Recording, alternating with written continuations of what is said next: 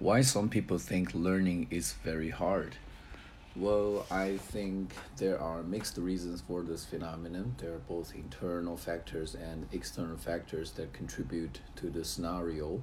For some people, I think they need to blame themselves because learning, of course, is not going to be easy. So, if you don't have the tenacity, if you don't have the control, the self control, you will not be able to stay consistent and learn for a long period of time.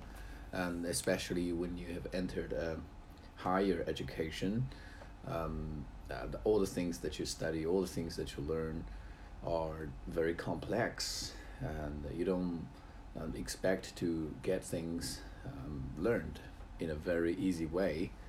Um, of course there are some external factors as well. For some people um, they just haven't met the kind of teachers that know um, how to motivate the students, um, or um, the teachers are just not professional enough, and it's impossible for them to just count on themselves unless they are already at a very very high level, such as uh, doctoral students.